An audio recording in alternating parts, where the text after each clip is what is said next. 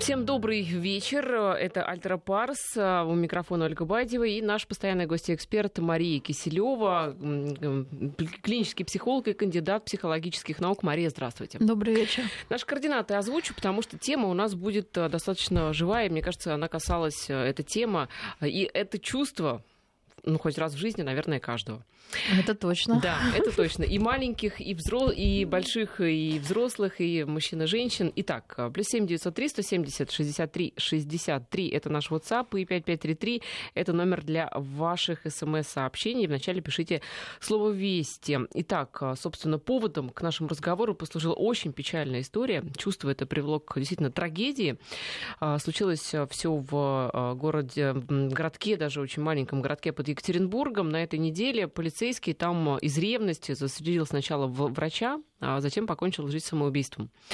Это просто то, от чего мы э, хотим оттолкнуться. Я думаю, подробности этой истории э, вы знаете. Ну, в общем, выяснилось, что полицейский просто впал в ярость. Он узнал, что доктор переписывался с его женой. Там, я не знаю, что у них смс были, я не знаю, какие-то другие социальные сети. И вот, видимо, не справился с собой, приехал и застрелил этого врача-реаниматолога так вот все печально закончилось. То есть настолько ослепило это чувство, это ре, чувство ревности, вот вроде бы даже на пустом месте, да. Давайте поговорим о том, а ревность это вообще что? Это что за чувство такое? Действительно, это негативное чувство. Почему а, негативное? Не... Некоторые говорят, что ревнуют, значит, любят. Но тем не менее, да, все равно оно имеет негативное а, оттенок в том смысле, что человек, э, который ревнует, испытывает ревность, ему на душе тяжело. Вот в этом смысле оно негативное. А как мы это используем, уже это уже второй вопрос. И это чувство, безусловно, ну, основано на трех таких вещах. Прежде всего на зависимости и также на страхе и гневе. Вот чаще всего такой вот э, замес дает э, именно чувство ревности. А чувство это появляется очень рано уже некоторые ученые смогли померить, что у девятимесячных а, малышей уже есть это чувство. А, то есть ну, проводились эксперименты, когда на глазах у девятимесячных а, детей там мама например, ну, как-то особое внимание проявляла папе или другому, еще более э, такое сильное чувство вызывал, э, ревность вызывала, когда другому ребенку уделяла внимание и, э, собственно, смотрели на реакцию таких маленьких деток, и они, конечно, испытывали гнев. И такой смешной был эксперимент. Куклу даже, ну, как бы мама или какую-то игрушку тоже пыталась ей проявить больше внимания, как бы не обращая внимания на самого малыша. И потом малыш э, очень яростно обычно эту игрушку кидал или куда-то прятал, чтобы больше такого не повторилось.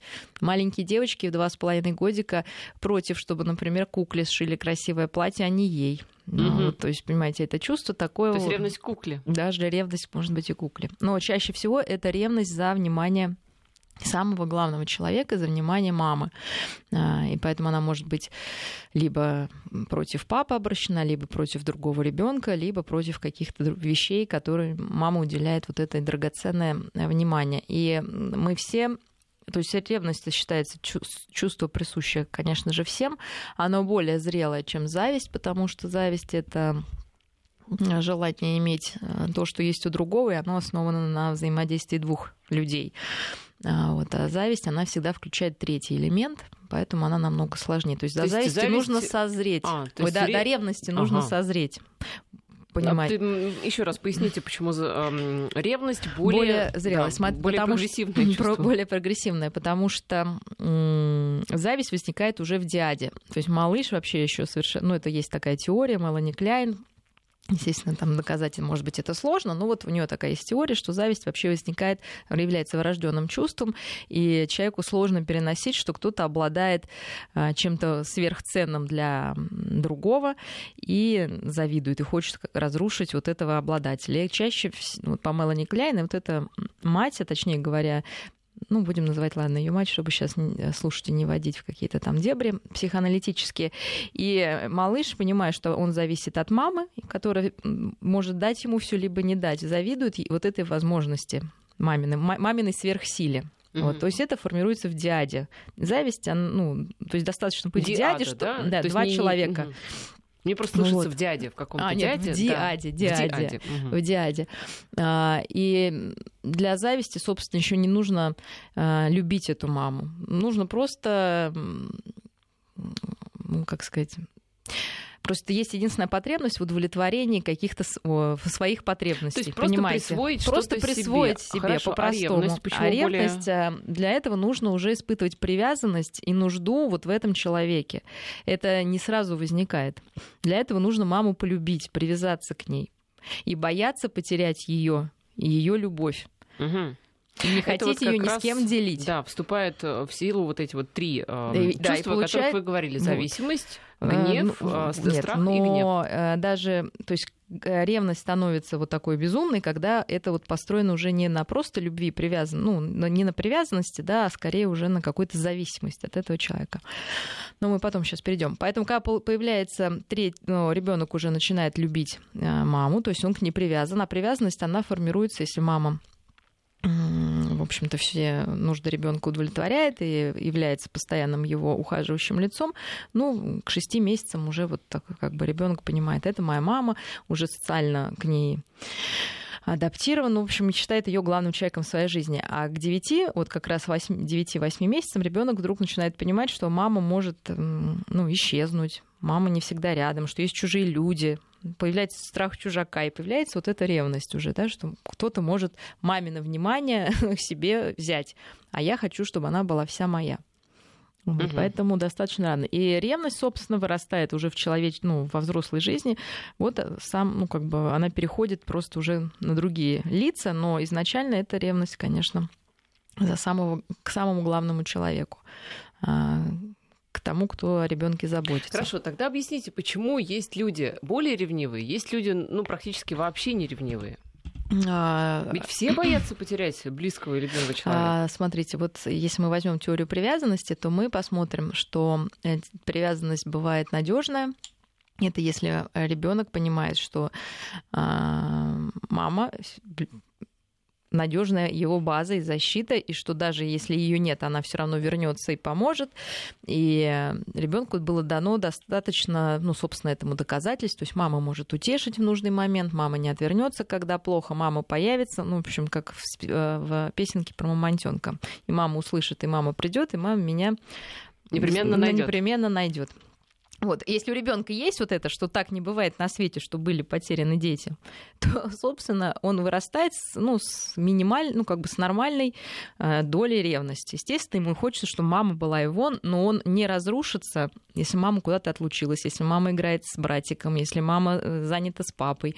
Э, и также человек во взрослом возрасте, он не будет преследовать объект своей любви, постоянно его подозревая, постоянно требуя от него дополнительного внимания, постоянно требует доказательств любви, потому что есть вот эта надежность, потому что так не бывает на свете, чтобы вот, да, то есть есть какая-то установка базовая, что а, мой партнер, мой любимый человек, а, ему дается кредит доверия в том, что вот он хорош и он надежен. Если же в раннем возрасте, мы понимаем, о каком совсем раннем возрасте идет речь, мы не говорим, что там еще дальше все это будет наслаиваться, там можно потом двинуться в более взрослый, даже детский период. Если мама то подходит, то не подходит, то разрешает, то не разрешает, то удовлетворяет, то не удовлетворяет, то есть э, ведет себя непредсказуемо и ненадежно, то у ребенка может сформироваться тревожный тип привязанности, так называемое цепляние. То есть, если уж мама появилась, лучше за нее зацепиться и никуда ее не отпускать. Потому что если она исчезнет, не факт, что в нужный момент она придет. И мы все знаем таких деток, безусловно, да, цепляющиеся такие вот, ну, прям вот это термин, описывающий это поведение. И, конечно, во взрослой жизни такой человек будет ревнивый по, одному, по типу, знаете, какому по типу, что ему нужен партнер, как некий, сейчас скажу, как лучше сказать, ну, для, для подтверждения собственной значимости, собственной нужности, ну, понимаете, вот функцию такую должен этот партнер э, выполнять. И поэтому, конечно, будет ревновать такой человек каждый раз, когда их партнер будет просто даже смотреть в сторону. вот, даже не нужно ничего, собственно, совершать. Мария, а, а о каком возрасте, вот я имею в виду, все-таки в детском идет речь? Когда это формируется? Вот эти искаженные Это уже первое искажение формируется до года, до 9 месяцев. Угу. То есть это грудничковый возраст? Конечно.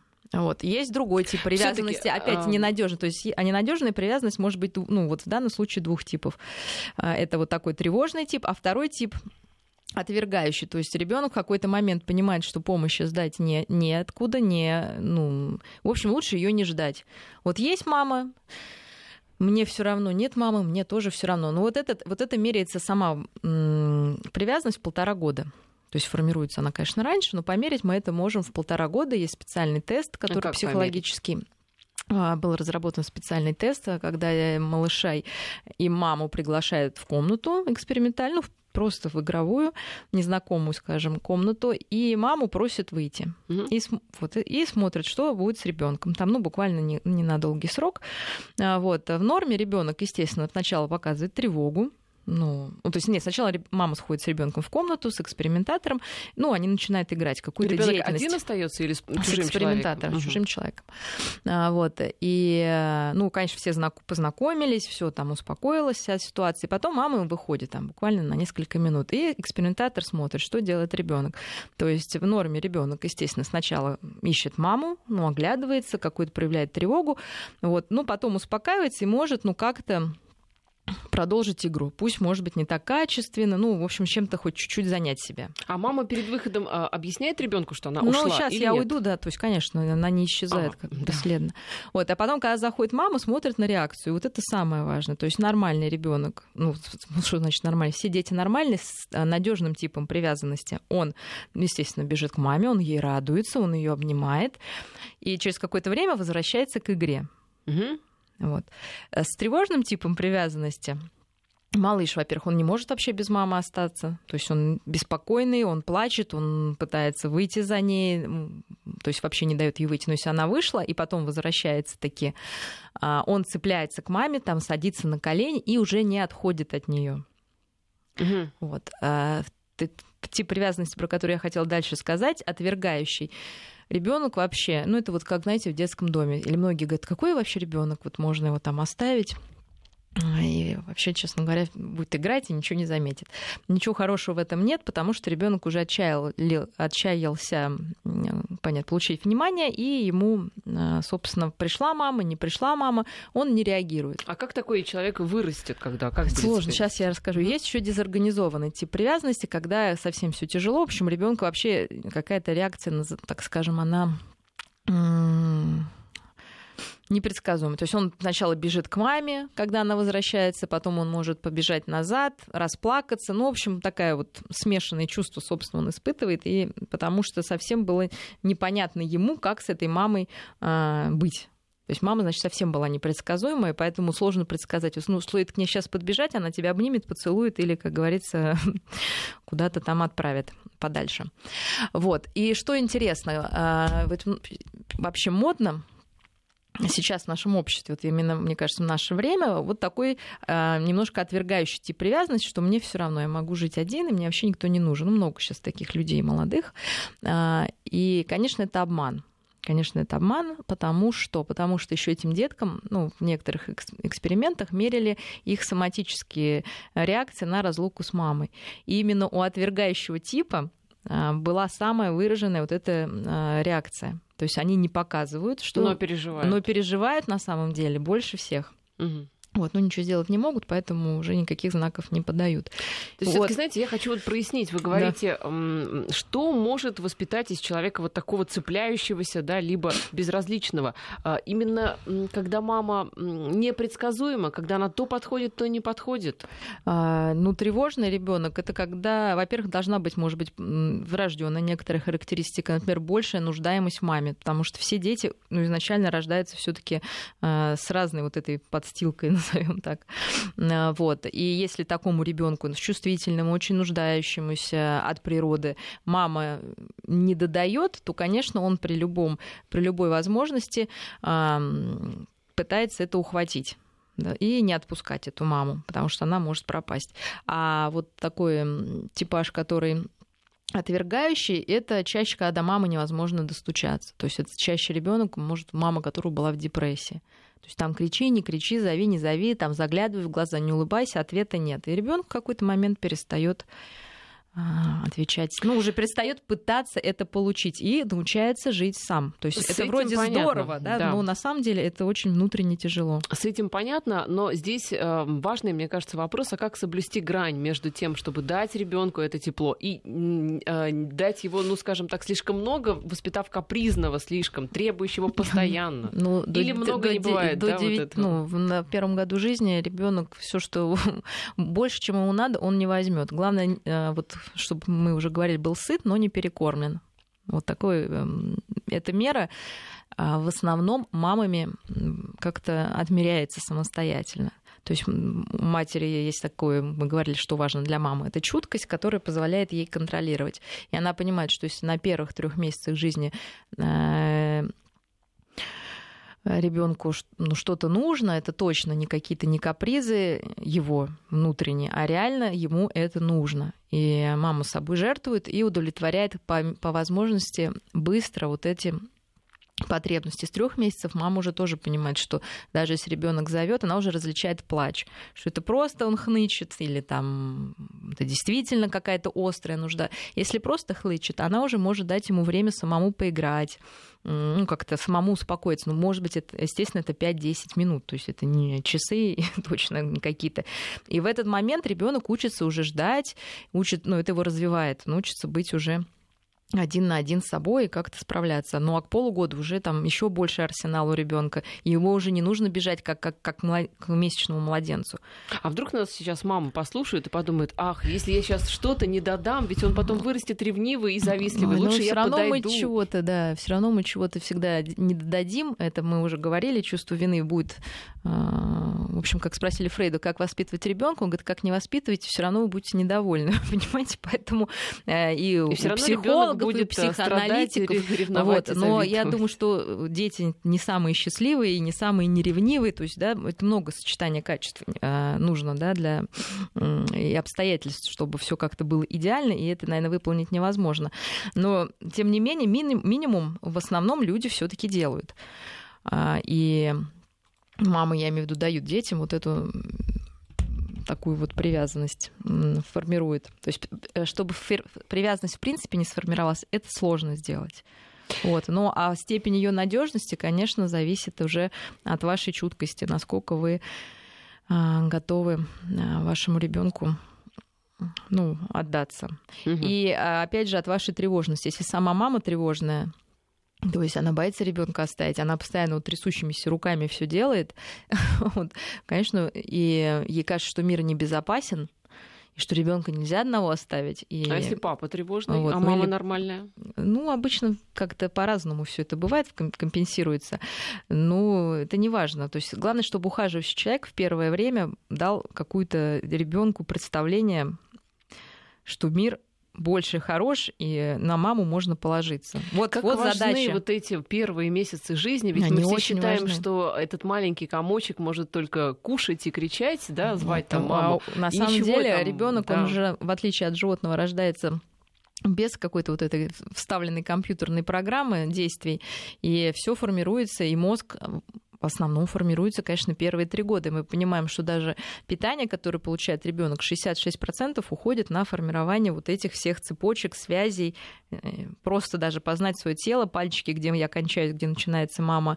Вот. Ну и главное сформировать вот эту здоровую, надежную привязанность, которая потом станет основой всех-всех-всех отношений вообще, которые будут в жизни этого человека. Мы должны понять.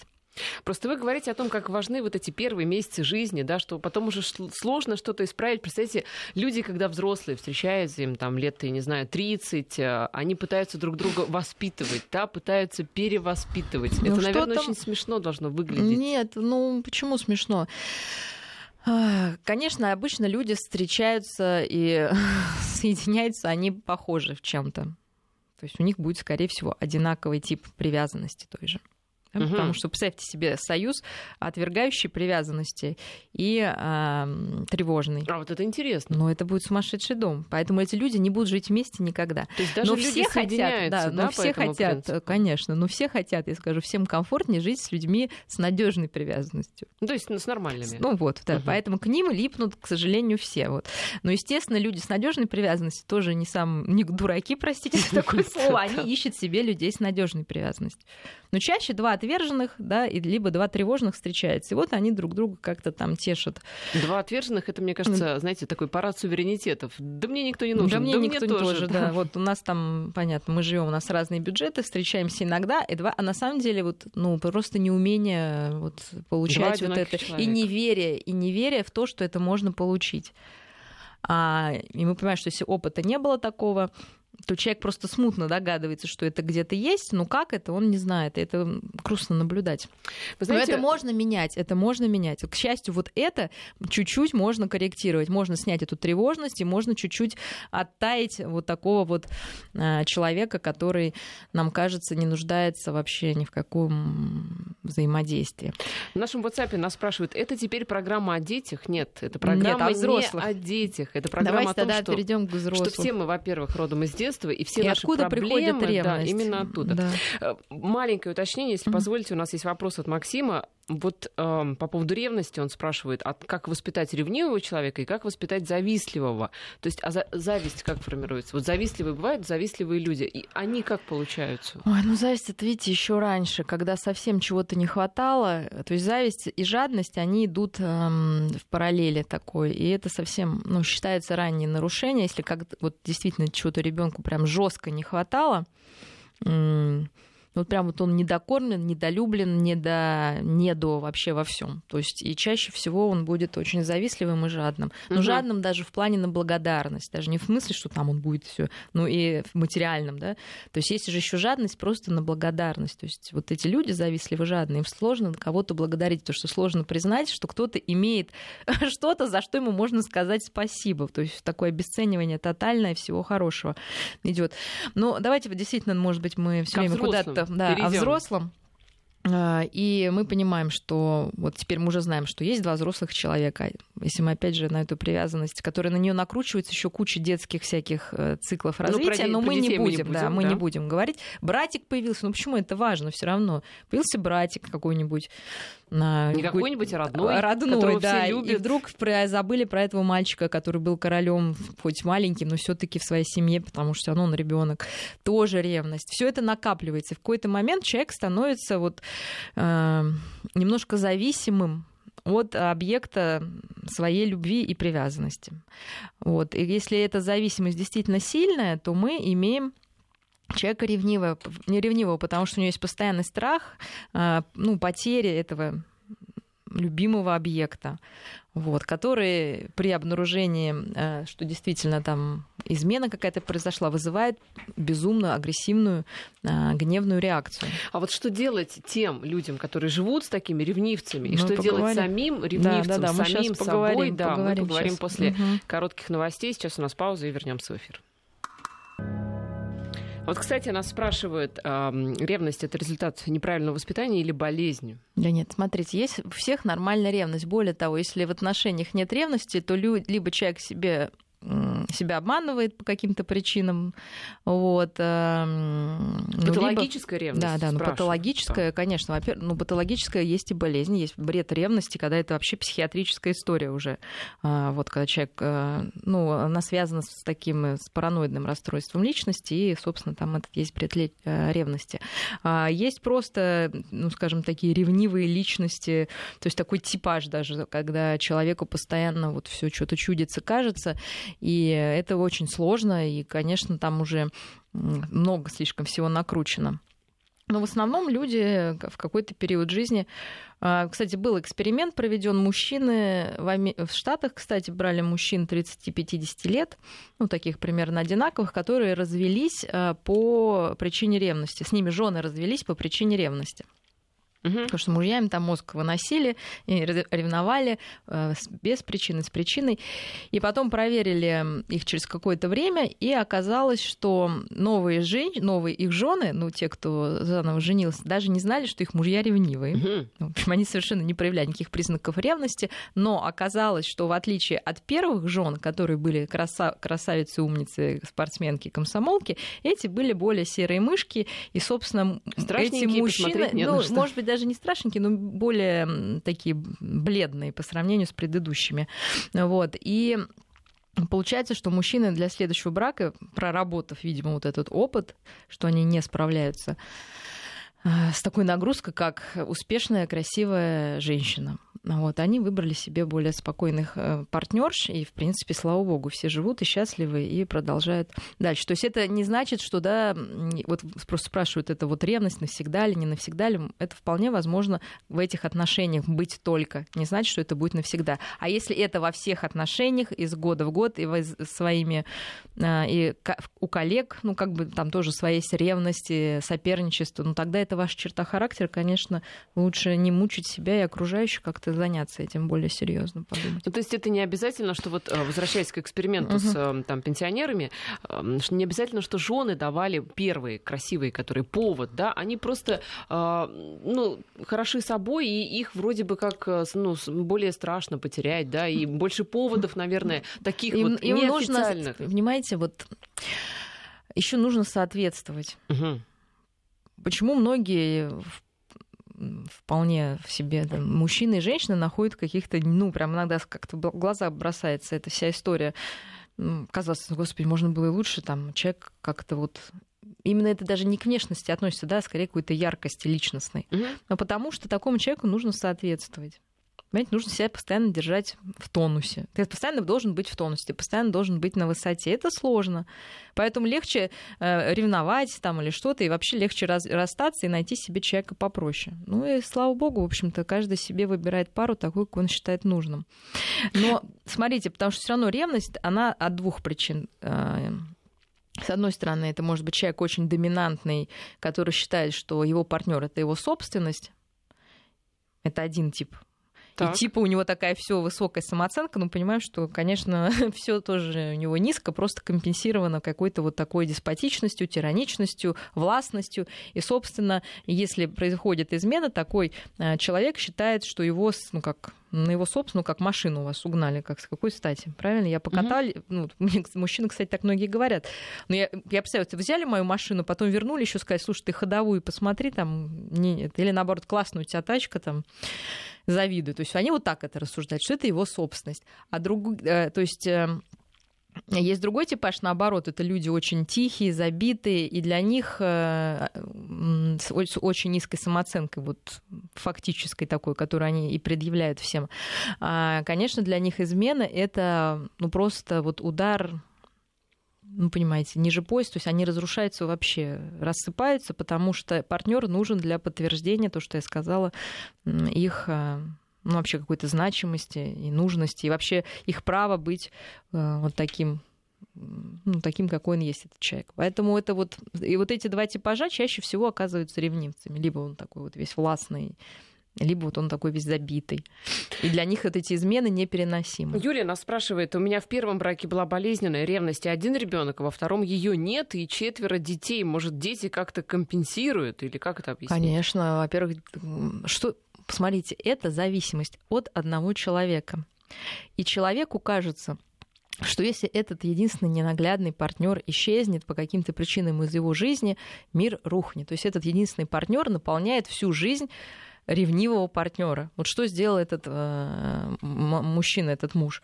То есть, узнав, что жена переписывается с кем-то, он понял, что исчезни она, то есть, и, ну, как бы ему нет смысла, не на кого опереться. Этот костыль у него выбили. И он упал, пошел, перестрелял всех, ну и ничего хорошего в общем-то, не случилось ни для кого. Вот. А если человек, а, ну, простите за это вот такое избитое, вообще нелюбимое мной слово, но все таки самодостаточен, он знает, кто он, он знает, что он хочет, он знает, что он может и один быть, он верит в то, что этот его партнер единственный все равно может быть не единственным, понимаете, и он верит в свои какие-то силы. А, первый вариант, да, он не будет таким вернее. Второй вариант, э, расширить круг своей деятельности. Это могут быть дети, то есть это же тоже любимые люди, ради которых стоит жить. Они дают обратную какую-то поддержку. Это может быть работа, это может быть хобби, это может быть друзья. И тогда тоже нет смысла цепляться за одного единственного и, или за одну единственную и делать э, вот на, вокруг нее строить весь мир или делать ее вообще миром своим или его. То есть, а получается, что человек, который вот так вот относится к, из, ну, к измене, что готов поубивать и сам застрелиться, то есть для него весь мир в одном человеке. Но не потому что, ну, не по каким-то там высоким причинам, а скорее из-за какой-то узости. То есть мы плавно переходим к теме, а что делать ревнивцу с самим собой? Во-первых, расширить кругозор, скажем так, да, найти, не знаю, работу вторую, там, третью. Но, к сожалению, знаете, что иногда делают ревнивцы? Находят любовницу? Да. Потому что и они имеют запасной вариант. Понимаете, вот это ужасно. То есть иногда люди, которые типа изменщики, понимаете, такие вот, и все думают, какие они там мачо, там все. А на самом деле это просто люди, которые боятся остановиться на одном варианте, потому что если он исчезнет, то все, он будет разрушен. А так у него запас есть огромный. Пусть э, не такого качества, зато количество, возьмем количеством, понимаете? То есть им, им страшно наоборот как-то влюбиться, потому что эта ревность не дает им а, возможности ну, полностью отдаться одному человеку, на самом деле, все равно. То есть вот так, как, как бывают и такие случаи. И еще более того, мы сами знаем, что люди, которые сами в голове, даже не обязательно они это делают, но в голове имеют мысли э, по поводу измены, часто очень ревнивы, потому что это их проекция, да, то есть есть проективная ревность. То есть человек может партнеру ничего не делать, но у меня Судится в голове... по себе, ну, как да, мы все запросто это можем делать. Кто-то использует ревность для манипуляций в семье. То есть, нет, к чему я говорю? Первый пункт, а, если вы действительно страдаете от ревности, вы должны задать себе вопрос, что мне дает эта ревность? Я сам утверждаю за счет нее. Я могу, вот тогда это некое манипулирование. Второй вариант манипулирования это когда мы внушаем несчастному партнеру чувство вины. Нет, ты одела юбку выше колена. Нет, а что у тебя галстук такой, кто тебе подарил? И человек волей-неволей начинает чувствовать себя виноватым. Вот. И на этом, на, а это чувство вины можно как-то уже использовать. Может быть, даже этот партнер не ревнует реально. А, а если это ревность, это? которая не манипуляция, не а, что-то, а, а бессознательно изнутри, но вы ну, не можете я... себя не сдержать, что ну с этим вот, делать? Э, тогда мы говорим о том, что нужно обратиться на себя обратиться на себя, и э, действительно есть люди, я, я ревную тебя к троллейбусу, я думаю, все это слышали, наверное, ну, многие женщины и мужчины могли слышать такие фразы в своей жизни. А, мы обращаемся на себя, Человек, может быть, и не хочет ревновать. Он говорит, я ничего не могу с собой сделать. Вот такая, такой я человек. Мы обращаемся на себя и все-таки смотрим, почему такая зависимость вот от этого партнера, почему нельзя, эм, почему есть страх, опять же, мы, да, возвращаемся зависимость, страх, гнев, почему есть страх, что без него вы развалитесь. Что развалится? И мы укрепляем то, что может развалиться. Например? Это может быть самооценка, чаще всего. Это может быть э, неспособность переносить одиночество, и мы укрепляем эту способность. А, это может быть, ну, вот страх, что там, ну, как-то потеряться, быть потерянным. Ну, как ребенок маленький, почему он боится потерять маму? Вот, вот мы можем предположить, ну, А если почему. вы просто а, очень, не знаю, там, любите либо думаете, что любите как конкретного человека, у вас все нормально там и с работы. И... Понимаете, а, я очень хорошо, сейчас я вам объясню, я, мне молодые люди часто задают этот вопрос, она без меня не может, она меня так любит. Я говорю, вот вы мне скажите, алкоголик, он а, водку любит или что? Это зависимость, понимаете, это не имеет отношения к любви. Любовь это то, что дышит, а зависимость то, что душит. Угу. И когда вот эта зависимость, а не любовь, то есть вы прилипаете к кому-то, вы, его не, вы вообще этого человека не видите, понимаете, вы просто с ним слиплись. И вы себя и его душите ревностью, там, вот этими близкими слишком отношениями. Кстати, у партнера желание, конечно, отодвинуться и как-то их разбавить. Вот э, разница. То есть, если это всех душит, то это никакая не любовь, как бы нам не хотелось думать. Это вот просто э, зависимость, а значит, какая-то болезненность. А от чего она сложилась? Ну, простите, я опять сейчас скажу, что надо посмотреть, что там было раньше. Да, а можно исправить? Вот вы говорите, что можно, в детстве конечно. там, да. Все, вот исправить тотально нет, можно сгладить, конечно. И сами даже терапевтические отношения, они показывают, что могут быть нормальные отношения. То есть, ну, разные есть методики психотерапевтические. А каким образом? Ну, это... Надо идти к психологу обязательно, либо самому ну, с собой нет, поработать? Ну, можно для начала поработать самому с собой, написать о себе, свое представление хотя бы, какой я человек, почему вот, э, что мне дает вот мой любимый человек, а, как он меня дополняет, и почему мне кажется, что если его не будет, то все это вот ну, как-то разлетится в тартарары. То есть э, о себе подумать, о любимом. А, и почувствовать себя как-то увереннее. Ну а дальше уже, то есть, смотрите, есть внутренняя работа, она вот есть э, эмоциональная какая-то работа, но ее сложно проводить э, в одиночестве, сам собой сложно провести. Есть поведенческая. Ну, вот поведенческая мы сказали, мы находим хобби, находим друзей, э, вот что-то такое на поведенческом уровне. Встречаемся с коллегами, ну, расширяем, как ходим в спортзал, занимаемся собой, улучшаем себя. Там, если нам кажется, что я такой некрасивый, ужасный, и больше меня никто не полюбит, тогда мы именно что-то делаем а, такое делами, а не просто в голове. Иногда достаточно в голове только переключить. Я напомню, что говорим мы о ревности. У нас сейчас э, короткая информация о погоде. Не ревнуйте нас к этой информации. Мы к вам вернемся буквально через две минуты. Мария Киселева, клинический психолог и кандидат психологических наук у нас а, в студии. Кто чаще ревнует, мужчина или женщина, спрашивают? Нас. Одинаково. Проводили исследования 50, там 1, 52, вот так вот в диапазоне. Но ревность э, разного типа, конечно, и у мужчин, и у женщин. Как мы уже поняли, что первый объект ревности вы усвоили, Это кто? мама. Мать. На какого пола? Женского? Женского. Значит, ревность изначально к женщине. Угу. Вот, и теперь мы понимаем, в чем можем понять, в чем разница. Потому что мужчина ревнует свою женщину, а женщина, когда ревнует своего мужа, а, ну, мужчину, она не мужчина ревнует, она ревнует к другим женщинам. Ей важно, кто она. Вот угу. мужчине, на самом деле, кто он, не так важно. Он хочет вернуть свою любимую, и все может быть, убить того, другого. Ну, как бы он его не, не настолько интересует. Ему важно не кто он, а где он, вот, чтобы да. его найти. Вот. Да. А женщине важно, чем она лучше, понимаете? Потому что у нее конкуренция с мамой всегда была, и она да, заложена, это уже попозже, естественно, но не будем о детях. Поэтому женщины, они очень э, в кавычках любят других женщин. Они mm-hmm. вот любят покопаться, вот как она одета, понимаете, как там она смотрит, и чем она взяла вот эта такая сякая, косая, кривая. Вот. И вот у нее больше направлено на соперницу. Ей важно вот это все посмаковать, и вот переварить.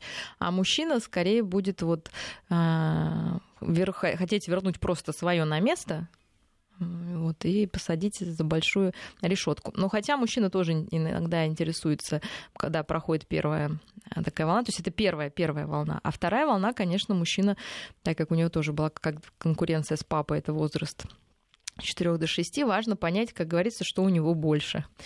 А, не обязательно... Да. Мужчины любят сравнивать. Вот, э, сравнивать, но это может быть все что угодно. У кого-то должна быть больше машина, ну, то есть мы будем сравнивать машину, у кого-то интеллект, у кого-то чувство юмора. То есть важно, недостаток чего конкретный мужчина ощущает. И вот ему будет казаться, что вот это лишний раз подтверждает какой-то его недостаток. Хотя, может, жена об этом даже и не знает. А если самооценка у всех нормально, но отношения свободные, каждый ведет себя как хочет, это Егор нас спрашивает. Ну и э, ведите. Главное, чтобы всех это устраивало. Понимаете, главное найти в этом огромном шести с половиной миллиардном мире себе пару и построить с ней те отношения, которые вам нравятся. Но мне кажется, если такой вопрос задан, значит уже, наверное, что-то Егора да, гложет. Есть. А нормально ли это? Ну, смотрите, есть социальная норма, есть какая-то норма биологическая, то есть, э, ну, что такое привязанность? Это ну, то есть это человек, человек, не только человеческая, это вообще животная такая характеристика, но у человека она, конечно, развита выше всего. И э, потребность в привязанности, она базовая. Ну, то есть она такая же, как потребность во сне, в еде, а, в сексе. Понимаете? То есть вот эта потребность привязанности, она есть. А дальше уже, ну, если она, если вы имеете что это какая-то отвергающая привязанность, вы просто вместе живете, ну, хорошо. Главное, чтобы вам было вдвоем комфортно. Да, давайте вернемся все-таки к взаимоотношениям а, людей, один из которых ревнует. Более-менее понятно, что делать ревнивцу, хотя это сложная работа, наверное, над собой очень.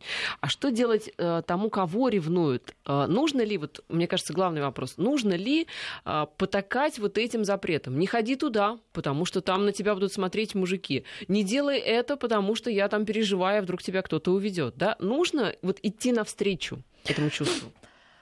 Ой, ну смотрите, если вы выбрали такого партнера, ну уже значит вас что-то в нем устроило. Может быть, эта ревность как раз дает вам основание считать, что вы очень ценный экземпляр, и без этой ревности вам было бы ну, не так комфортно. Ревность может быть, э, знаете, таким ну, можно сказать, что у меня ничего в жизни не вышло, потому что муж меня э, ревновал и не пускал на работу. Понимаете, то есть за ревностью ее можно использовать. И мне кажется, вот человека, которого ревнует, ему нужно понять, почему он эту ревность терпит. И почему он выбрал партнера, который, вот, ну, собственно, порой даже издевается да, над этим человеком, ну, над ревнуемым постоянными запретами. Ну, понимаете, если вы живете вместе, значит, не просто так, значит, и ваш вклад вот в это во все есть, и вам это тоже для чего-то нужно. Поэтому тоже мы начинаем с анализа себя. Как вышло так, что я живу с таким ревнивцем, который мне целыми днями выносит мозг, никуда меня не пускает, и, в принципе, я где-то довольна, потому что иначе зачем жить с этим человеком просто? Угу. То есть надо честно себе Значит, вы вопрос. тоже что-то себе компенсируете, да? Ну, Вас ревнуют, и вы вроде бы как вот, но либо себя не живите. То есть, значит, если вас все устраивает, но есть другой вариант, что действительно в паре все всех устраивает, но есть вот этот компонент ревности, и ну, мы можем с ним как-то... Ну, то есть нас это не разрушает, как ревнуем его. Ну, ревнует и ревнует. Мы что мы можем, как мы можем помочь такому человеку? Мы можем по ревнивцу, если вы ревнуемый, мы помогаем ревнивцу. Мы говорим, мы его хвалим при людях. При mm-hmm. людях хвалим, понимаете? Чтобы коллеги, друзья, подруги слышали, как вы цените вашего супруга. Угу. Вот. А мы стараемся как раз не раздражать и уважительно относиться к его ну, вот таким а, ревнивым чувствам. Ну, не смотрим на других специально, там, да, не заговариваем там что-то такое. То есть тогда мы помогаем ему поднять самооценку и в общем-то, стать спокойней. Э, интересно, кстати, в чем еще разница мужчины и женщины? Мужчины никогда, ну, по исследованиям не ревнуют, ой, не провоцируют ревность, понимаете, не, то есть Специально. женщины играют, угу. да, играют, да, чтобы вот, а вот мужчина обычно у них все искренне, вот если уж гуляет, то он так гуляет, да, не для того, чтобы ревность. То есть женщина может имитировать играть, ревность. Игра... И может имитировать ревность, может ревновать, как тоже вот эм, такая вот игра. Ну, тоже, чтобы вызвать у человека и может чувство вызвать вины. ревность, да, и может специально. вызвать специально ревность. Это вот... А мужчина ревность вызвать специально не, не, не, не, будет. не является его целью, в общем-то, да. То есть ему это не нужно. А почему такая вот разница? Ну, женщины более такие игривые. То есть они, они любят манипулировать больше вот этими эмоциональными состояниями, в отличие от мужчин. И опять же, у женщин а, ревность то есть у мужчины э, чаще всего он ревнует прямо вот к сексуальному акту. То есть ему вот это важно. А женщина может ревновать просто к эмоциональным отношениям с кем-то. И вообще, кстати, со временем, если взять время как менялась ревность со временем, то раньше основным была физическая близость. То есть ты мог, э, женщина могла быть влюблена в какого-нибудь там трубадура, я не знаю, там, в рыцаря, да, угу. но главное, ей одели там замочек, это пояс верности, ну и все спокойны. А что там у нее в голове, собственно, это ее личное дело. А сейчас ревность стала более психологической. То есть уже физическая измена это как уже, знаете, последний уже какой-то этап, а порой наоборот даже он никому не важен. Важно вот эти эмоциональные отношения с другим человеком. И мужчине, и женщине. И мужчине, и женщине. Ну, женщине еще ну, более даже важно, чем мужчине, но и мужчине тоже. И поэтому собственно, поменялась вот такая история, поэтому сейчас поводов ревновать как бы по большому счету больше, да, не нужно никаких там действий совершать, достаточно с кем-то поговорить по душам, и уже достаточно, чтобы человек начал ревновать. Угу. А есть ли какие-то границы или это все э, индивидуально? Вот у нас, например, э, сообщение было в начале программы. Реакция на переписку жены с другом – это ревность не на пустом месте. Особенно если там было что-то интимное. Убивать, конечно же, вряд ли стоило.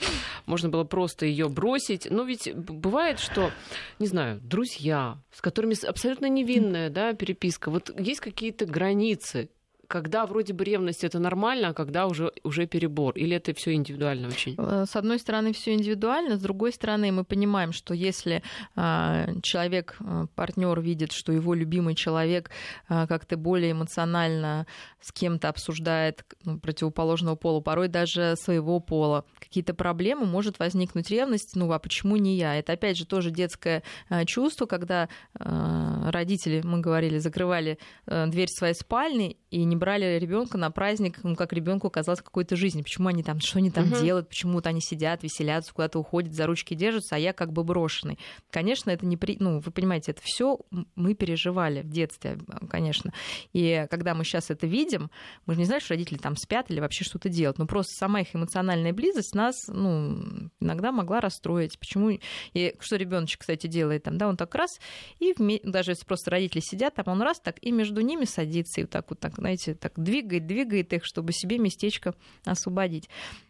Вот. Если вы просто ловите на себе это чувство и говорите, ой, что-то они там болтают, меня не позвали, и дальше делайте так, как делает взрослый человек. Подсаживайтесь и говорите, слушайте, а что там вы разговариваете, может, мне тоже интересно. Да? Ну, вот это нормальный предел ревности. То есть вам было неприятно, но вы справились и живете дальше. А если, конечно, уже там на этой фоне начинаются какие-то скандалы, понятно, разводы, убийства, ну, наверное, это уже за гранью. Спасибо за передачу. Про детей тоже очень важно, чтобы не делать ошибок взрослым. Конечно, а потом мы все родом из детства, и мы не можем сами что-то переделать вот так вот, если мы отсечем на самом деле основную часть жизни, когда мы формировались. Поэтому тоже важно понимать, что там было, чтобы можно было исправить. Ревность это разновидность жадности. То есть, по сути, да, вот э, к зависти, возвращаясь. Ну да. Прямая ли такое... взаимосвязь между ревностью и самоуважением взрослого человека? То есть чем больше ревнует, тем, видимо, меньше ты или себя... больше. Вот... Нет, слушайте, вот в том-то все дело. Если ты себя уважаешь, э, если ты себя любишь, вот просто для э, слушателей скажу, что вы меня спросили, ревнивый я человек. Я сказала, мне лень, и, наверное, я себя как-то больше люблю, потому что, ну, как-то рыться в каких-то телефонах, в каком-то там чужом белье. Да там... дело не в рыться, а понимаете, вот это чувство. Само... Чувство, оно же ведь не подконтрольно. Ну, я не знаю, вот как-то, вот понимаете, когда ты на себя настроен, то есть это не значит, что ты не настроен на твоего партнера, ты ему доверяешь, ты живешь своей жизнью, он живет, это не значит, что у нас э, вот это э, привязанность не, неправильная, но ты э, все равно доверяешь себе прежде всего, и ты знаешь, что ты справишься в любом случае. Ты доверяешь партнеру, который сделал осознанный выбор. Поэтому не знаю. Это э, самоуважение, это то, когда ты, наверное, находишь партнера и надеешься, что он тоже тебя уважает и уважает твои чувства и не будет делать тебе больно. Ну, вот ты просто, на, ну, как сказать, это базовая такая вещь. Вот. И если она есть, то нет смысла, наверное, как бы что-то ревновать там и чувствовать это слишком сильно. Ну что ж, мы желаем вам Хотя, опять же, ревность эмоций, должна быть, да. да, для тонуса. Для маленькая, тонуса, да. Маленькая, вот мы маленькая... уже не успели, к сожалению, поговорить. Но, в общем, кратко, для тонуса чуть-чуть поревновать можно. Да. Для причиночку, скажем так, добавить. Да. В общем, вам все равно, в любом случае, положительных эмоций мы желаем. Я напоминаю, что сегодня с нами была Мария Киселева, клинический психолог и кандидат психологических наук. Спасибо.